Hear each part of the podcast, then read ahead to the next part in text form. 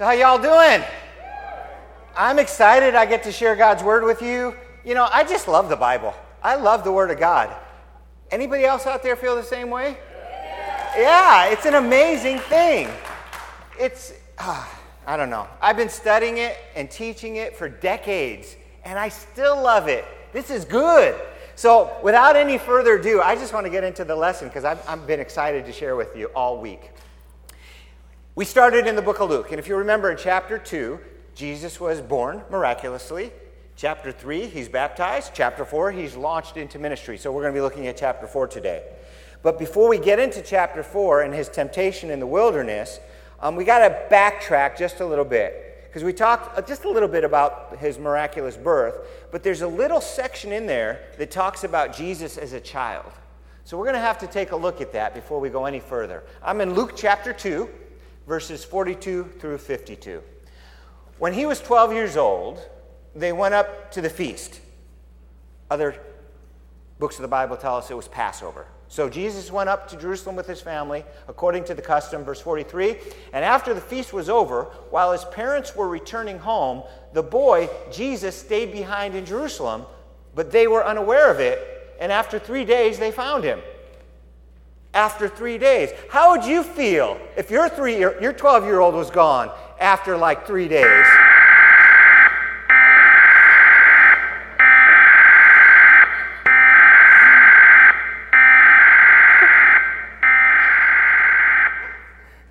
Right? Wouldn't you freak out? I mean, we put it on the freeways here when children disappears. The whole world stops to find children. Hey, have you seen Jesus? No, I haven't. Let's go look for him. The first 10, 15 minutes, no worries. You walk to the tents near you, the horses near you. After about a half an hour to an hour, you're saying, man, where did he go? After a few hours, you're starting to freak out. And what do you do? You can't call 911. There is no cell phone. You're like, well, where could he possibly have gone? I don't know. Well, let's retrace our steps. Three days worth of retracing our steps. Finally, they find him at the temple. Think mom was happy? He's just sitting there chit chatting. You know she was upset. So after three days, they found him in the temple court, sitting among the teachers, listening to them and asking them questions. Everyone who heard him was amazed, astounded, shocked at his understanding and his answers. But his parents, not so much. When his parents saw him, they were amazed too, but for a different reason. And his mother said to him, Son, why have you treated us like this? Your father and I have been worried to death. We've been hunting everywhere for you. Why did you do this? It's just too funny. He's the son of God getting chewed out. You know, it happens to the best of them, I guess. You can never please a parent. Can you imagine yelling at the Son of God? Well, they ask him a question Why did you treat us like this? Didn't you know we were scared to death? We were anxiously searching for you? And he asked them a question. He said, Why were you searching for me? Didn't you know I had to be in my father's house? But they did not understand what he was saying to them. So he went down to Nazareth with them and was obedient to them. But his mother treasured all these things in her heart. And Jesus grew in wisdom in stature and in favor with God and men. So Jesus ditched his parents. It said specifically, Didn't you know I had to be in my father's house? So maybe he didn't ditch his parents, he just started to hanging out with his real dad. He was still with his father, just the right one. It's all a matter of perspective, isn't it? But they didn't understand what he was saying to them. Now that's interesting. Why didn't they understand what he was saying to them? He was speaking in plain English, Hebrew. Actually, he really wasn't speaking plainly at all. This is the first recorded instance in the Bible of Jesus saying something and people being confused by what he said. And he's going to make a living at it a little later. He calls them parables. So when I asked myself the question, why didn't they understand what he was saying? I came up with two possible answers. Maybe you can think of a third. The first one that jumped into my mind was well, he said I had to be about my father's business or in my father's house. Did they not know he was the Son of God? Well, on paper they knew, or at least they should have known. The first time he's called the Son of God in the Bible is Gabriel telling Mary she's going to give birth to the Messiah and he will be the Son of God. So the fact that she didn't understand he was the Son of God, referring to God as his Father, maybe that's not the reason. I mean, it's possible because even though she was told that by the angel, I'm sure she didn't fully grasp everything that meant. She was, her head was probably spinning through this whole thing and didn't quite get it. So it's possible that when he, said God was was his father and he had to be about his father's business, that she just didn't quite know what he was talking about. That's one possibility. Uh, Luke 135, if you'll throw it up there just to show you, this is just the first chapter of the New Testament, at least Luke's version of it. And the angel answered, The Holy Spirit will come upon you, and the power of the Most High will overshadow you. So the Holy One to be born will be called the Son of God. She should have known he was the Son of God. So maybe there's another reason. In one version of the Bible, it said, I have to be in my Father's house. In another version of the Bible, it says, I have to be about my Father's business. Now, that's not the same thing. So I looked it up. I went to some commentaries that analyzed the Greek. And actually, it's a confusing statement. No translation translates it literally. They all have to add what they think it means. Because if they translated it just straight across, he would say something like this Didn't you know I had to be in my father's? Father's what? Since he was in the temple, they just throw in the words house. But the implication of the Greek is also not just in his father's, but kind of like in his father's business, doing things with his dad, doing things for his father. And that's why one says, in my father's house, the other says, about my father's business, because that's the implication of the Greek. But literally, it's just in or at my father's. And so he said something peculiar. He called God his father, and he said it in a peculiar way.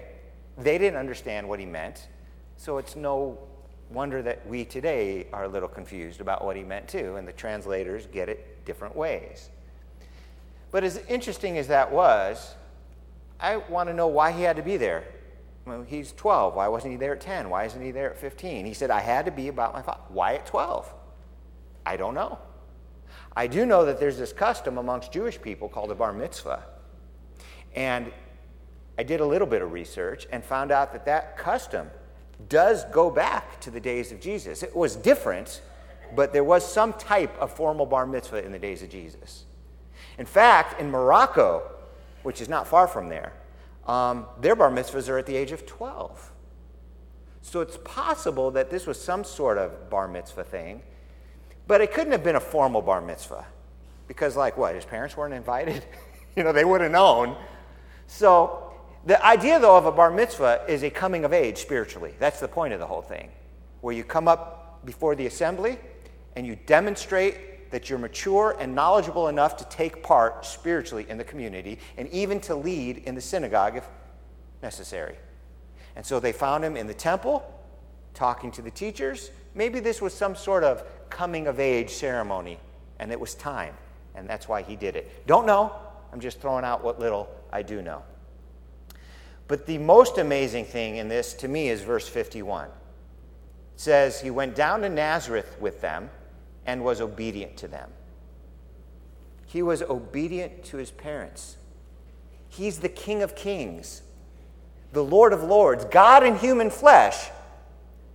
What did his parents have that he didn't?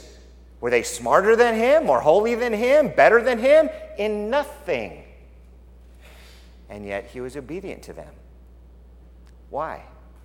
Because that's what God requires. The fifth commandment honor your father and your mother. Even the Son of God has to obey the commandments. What a lesson we have here. They were better than him in nothing. He was God in human flesh, and yet he submitted himself to his parents because this is God's way humility and submission. And I'm just, that just blows my mind. But I get it. What if he didn't honor the fifth commandment? Then he would have been a sinner. he had to honor his parents. And I don't think it was grievous burden to him either. He loved pleasing God and he wanted to honor his parents. And the reason we have a problem humbling ourselves and being submissive to people, be they parents, presidents, or bosses, is because of our own arrogance, our own pride. He didn't have arrogance or pride. In fact, he understood that when you submit yourselves to people, that elevates you spiritually. You want to raise up, lower yourself. Jesus was probably like, I'm happy to submit to my parents as the Son of God. This is just the spiritual thing to do. I'm in. We got to have a mind more like Jesus' mind, not like our mind. It, can you imagine? Remember, some years later, he's only 12 here. When he's 30, he catches his disciples arguing on the side of the road who's going to be the greatest of us. Jesus, at 12 years old, already had that answer.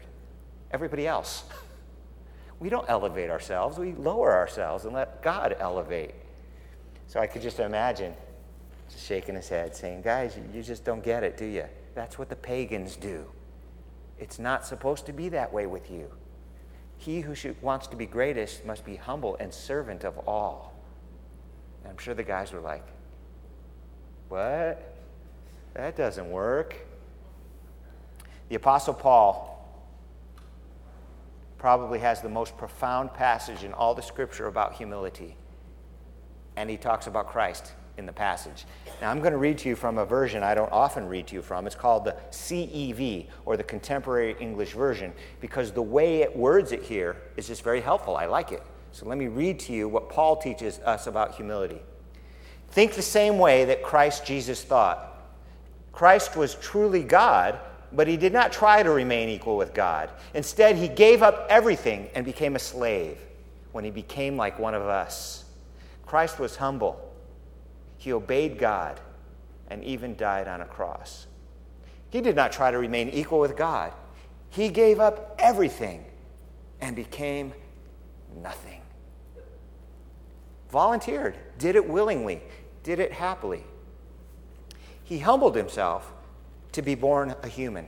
Can you imagine the distance between being born a human and starting out as God? There is nothing in. If you were born a maggot, the distance is greater. Because there's nothing. I mean, God is infinite. We're finite, maggots are finite, we're on the same scale. God's got his own scale. So when God humbled himself, in one sense, he became less than a maggot. For our benefit. How's that for humility? He's the King of Kings. What was he born? A humble Jewish boy in a manger. Wasn't born a Roman rich in a palace, was born a persecuted, oppressed, humble Jewish boy. And not a Jewish priestly boy, not a Jewish rich merchant boy, but the son of a craftsman. So poor that they couldn't even afford a place to live. You're saying, Steve, there was no room for them at the inn. Yeah, I know there was no room for them because they didn't have the money. Tell you what, you got enough money, there's always room. You know what I'm saying? Well, we're sold out. Fine, I'll pay them all five times the amount that they paid to get in there, and I'll get them out, and the house is mine. You got enough money, there's always room. They didn't have that kind of luxury. Why didn't they travel with a caravan with tents? And they didn't have those luxuries. They were poor. He humbled himself. And then he humbled himself and submitted to human parents. Now, that passage I read for you from the Apostle Paul starts out like this Think the same way that Jesus thought. I like how the King James and the others put it even more. Let this mind be in you that was also in Christ Jesus. Paul's telling us this really cool thing about Jesus, not to make Jesus look cool, he is, but that we'll copy him, that we'll emulate him that we'll have the same mind. And if he can humble himself, we better be able to humble ourselves. For him, it was a lot further to go. For us, it's just a little change in attitude. So that's it. That's the last thing we hear about Jesus in the Bible as a child. So in one chapter, he's born, the next chapter, he's 12, and in the next chapter, he's 30. And that brings us to chapter 4 when he enters fully into the ministry. Remember, he's born in chapter 2, baptized, immersed into the ministry in a sense in chapter 3, and then immediately driven out into the wilderness for a test. Luke chapter 4, verses 1 and 2. Jesus, full of the Holy Spirit, returned from the Jordan and was led by the Spirit in the desert, where for 40 days he was tempted by the devil. He ate nothing during those days, and at the end of them, he was hungry. Yeah, he was hungry. He might have been God, but he was a man. He was 100% human. I've never gone 40 days without eating. I can make it 40 minutes. I'll push it to two hours and I'm getting hungry. Four hours and I'm getting cranky. Five hours, I'm going to bite somebody's head off. And I'm being generous. I'm probably biting heads off around three or four hours. 40 days? Now listen, don't go out there and try to fast for 40 days. He was filled with the Holy Spirit. This was a special time in the Son of God's life. He had to do this, you don't. This would probably kill you. It might not, but it probably would. And it would definitely make you ill. But this is what he had to do as the Son of God. I just want to tell you, after 40 days, he was hungry. So when the Bible says that, just step into it. Figure how hungry you'd be after 40 days. It says he was led into the desert to be tempted. Temptation, oh, don't do that again. Temptation has really two definitions. One is to entice, to seduce, to allure. That's the word we're most familiar with. But temptation also means test. There's a couple different types of temptation. There's the enticing kind.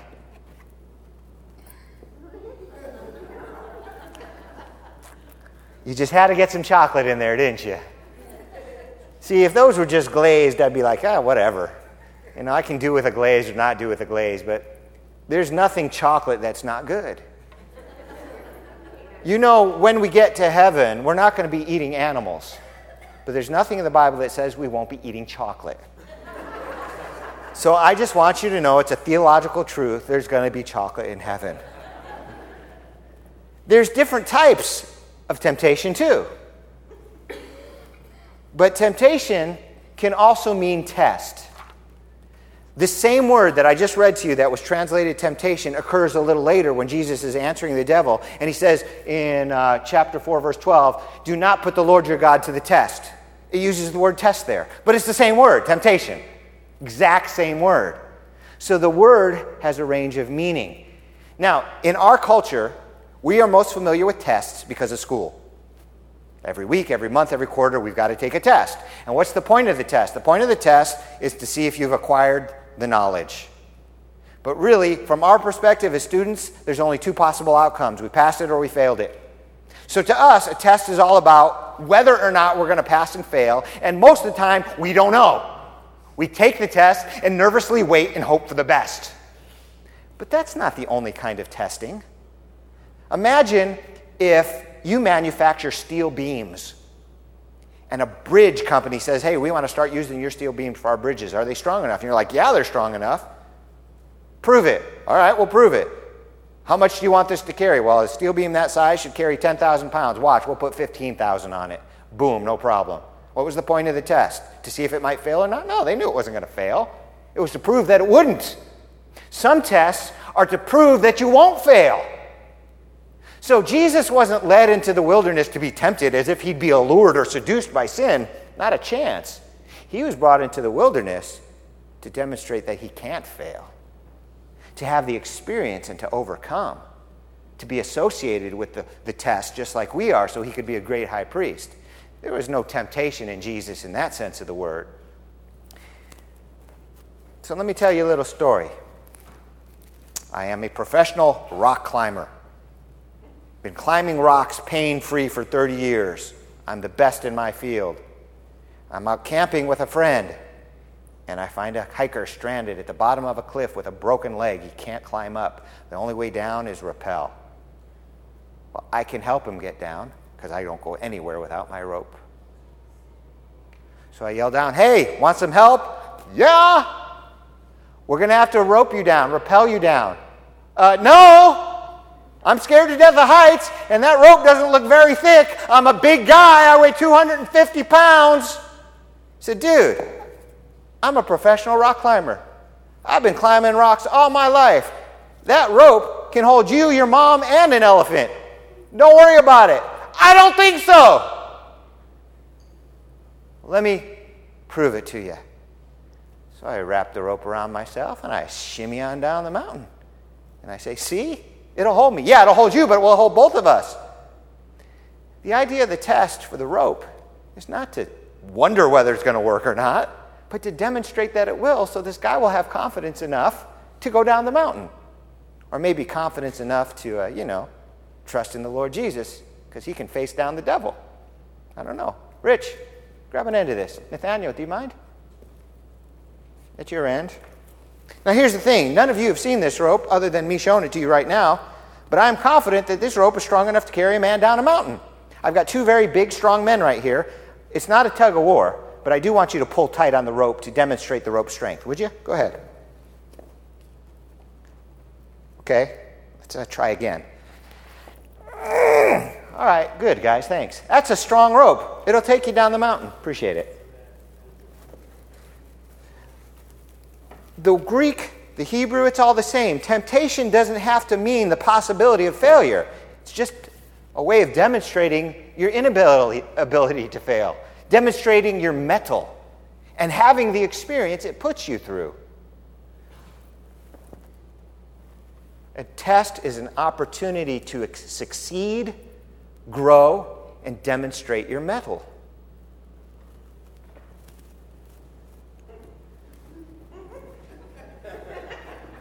I want you to know those donuts have been sitting there all morning and I have not yet touched one. It depends what you do when the temptation faces you as to whether you're going to succeed or not. Would you uh, hold those for me, please? Thank you.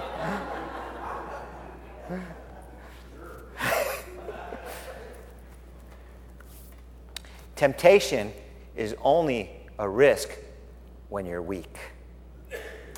And Jesus was not weak. Jesus had a brother, half brother, same mom, different dad. Brother from another mother? No, brother from another father. His name is James, and he wrote the book of James in the Bible. And he talked about temptation. Listen to what he said, probably the most profound verse in the Bible on temptation. Let no one say when he is tempted, I'm tempted by God. God cannot be tempted by evil nor does he himself tempt anyone. But each one is tempted when he's drawn away by his own desires and enticed. Then, when desire has conceived, it gives birth to sin. And sin, when it's full grown, brings forth death. Imagine I had 15 pounds of cocaine right here and a straw and a razor blade. So, it does nothing for me. You could put me in a safe in a bank with 30 tons of cocaine and a bunch of straws, and I will never want to sniff the stuff. No enticement whatsoever. Now, you take a coke addict, even a recovering or former coke addict, you put him in that room with, with, with that cocaine, he's got a struggle on his hands. So, what's the problem? As I'm trying to tell you, enticement doesn't come from without, it comes from within. We're all enticed and seduced by different things.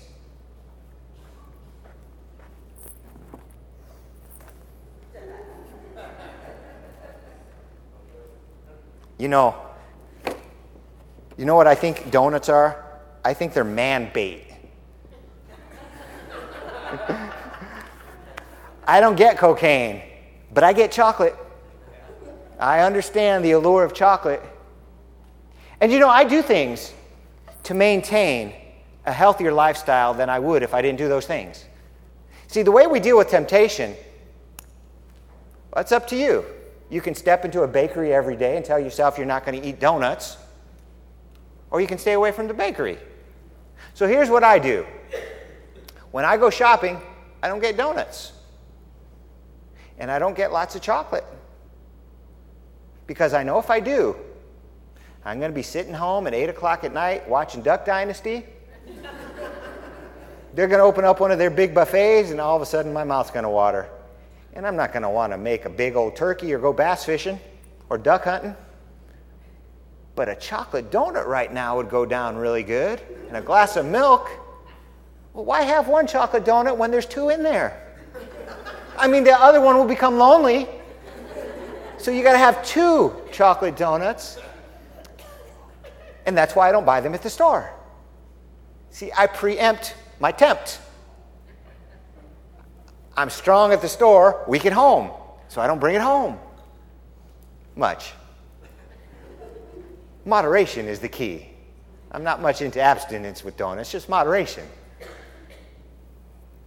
Now, Dairy Queen is my downfall. They build one next door to me, I'm going to have to move. But I'm a good 12, 14 miles from the nearest Dairy Queen, and I'm a lazy guy. So I'm good. I could be hungering for a blizzard, I'm not going to get one. But if I happen to be driving by one, it's another story. That's the way temptation is. And by the way, temptation in and of itself is not a sin. It's what you do after the enticement. You could say no. And now it's just become an opportunity for you to be strong and to grow and to succeed. Or you can say, yeah.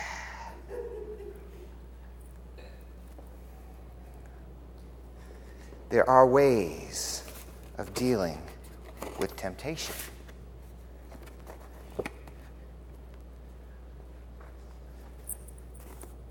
Rich is saying, Steve, my brother, isn't there a passage in the Bible that says, don't cause your brother to stumble? yeah, it's in there. Jesus was not weak. He did not give in to the devil.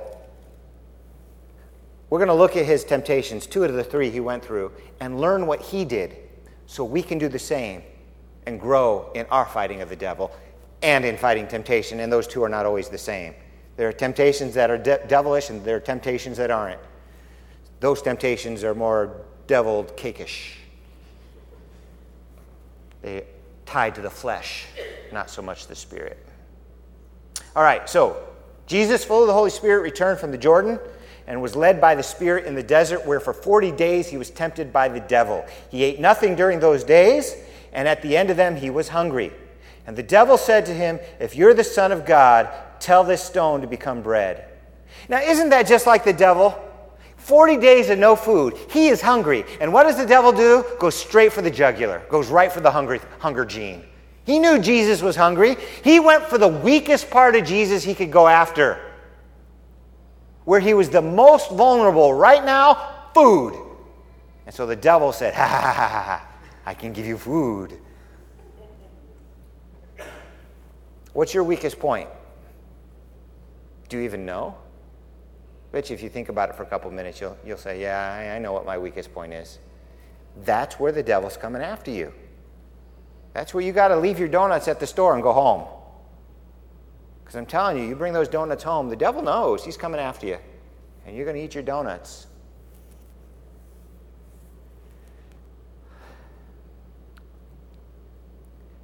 So here's what Jesus did. Before I tell you specifically, we've got to step back because he was doing something for 40 days. What was he doing for 40 days? Praying and fasting. So when the devil came to tempt him, from the devil's perspective, Jesus was at his weakest. But from spiritual perspective, from God's perspective, the devil came at the wrong time because Jesus was at his strongest. He had been fasting and praying and communing with God for 40 days. The devil's kind of stupid. You're going to tempt somebody, don't do it after 40 days of communion with God. But see, the devil doesn't know. He's not smart, he's not spiritual. Jesus was extremely strong at this moment. He's the Son of God, he was always strong. But you understand my point. He was like, bring it on.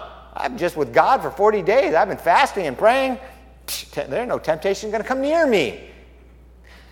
You want to be able to resist temptation, you better be prayed up, is what I'm trying to tell you. Pray, pray, pray. That is the first key to fighting temptation is prayer. In fact, Jesus was in the garden, if you'll recall. Right before his crucifixion, what was he doing? Praying. And he told his disciples, and I quote, when he came to the place, he said to them, Pray that you may not enter into temptation. But they didn't. They were tired. They chose to sleep instead. And when the soldiers came, they freaked, they feared, and they fled. Jesus went along. Now, theoretically, if Jesus wasn't prayed up, maybe he would have freaked and fled too. Theoretically. But he was prayed up, he was doing the right thing. We need to do the right thing. If Jesus needs to pray, we need to pray too. So, the number one key, the first key to resisting temptation is prayer. Now, let's look at another temptation. Verse 9. The devil led him to Jerusalem and had him stand on the highest point of the temple. If you're the Son of God, he said, throw yourself down from here. For it's written, He will command His angels concerning you to guard you carefully.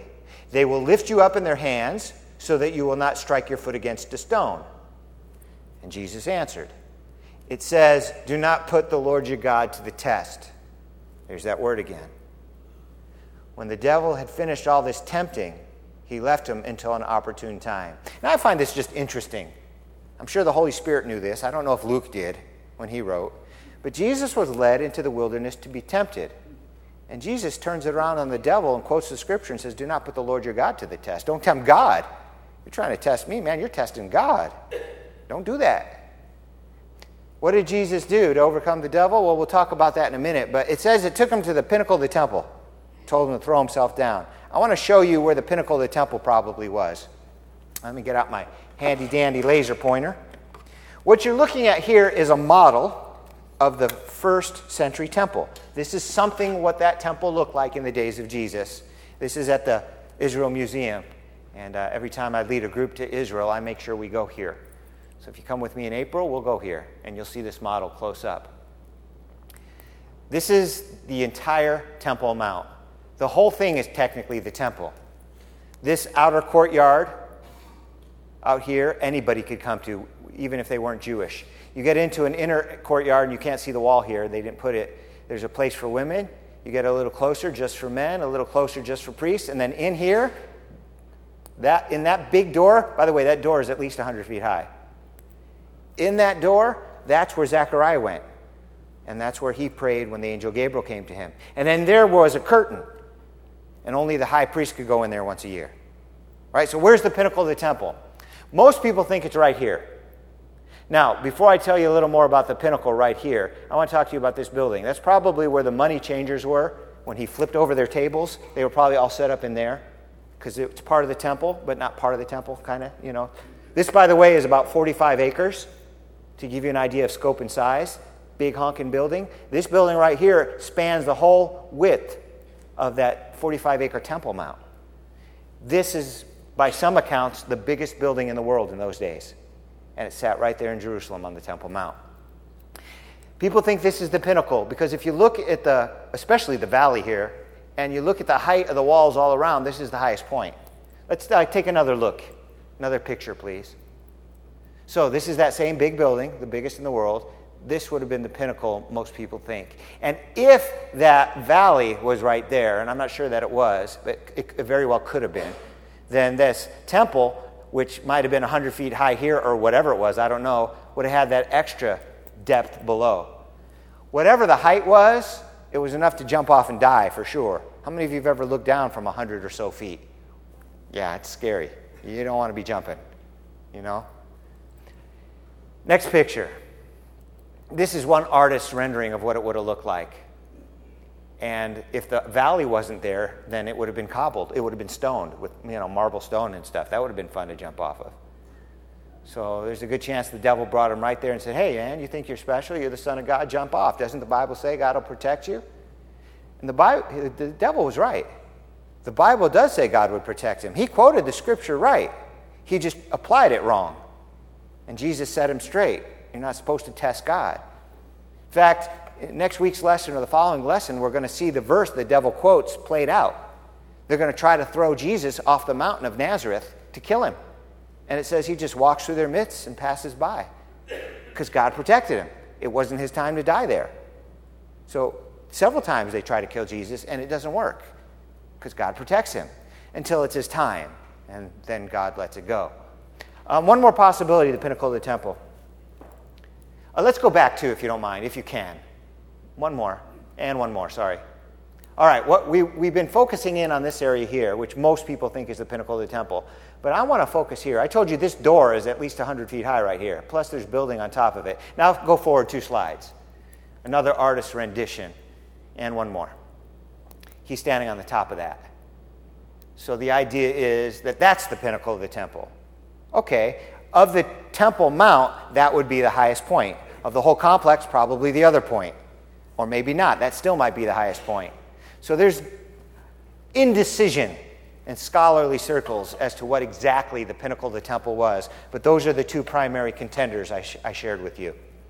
So, as um, I told you, the, the devil quoted the scripture right. He's quoted, quoted Psalm 91, 11, and 12. Listen. For he will command his angels concerning you to guard you in all your ways. They will lift you up in their hands so that you will not strike your foot against a stone. There it is. First key to resisting the devil, or resisting temptation, is prayer. The second key to resisting temptation is God's word.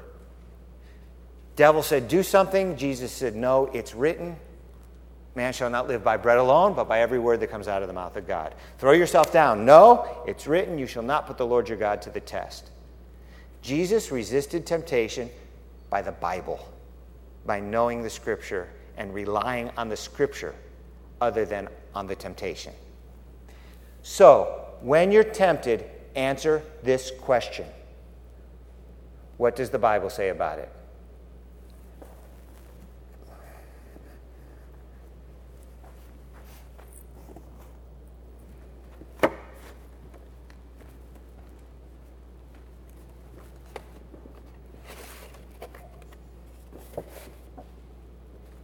There's nothing in the Bible that says I can't have a chocolate donut.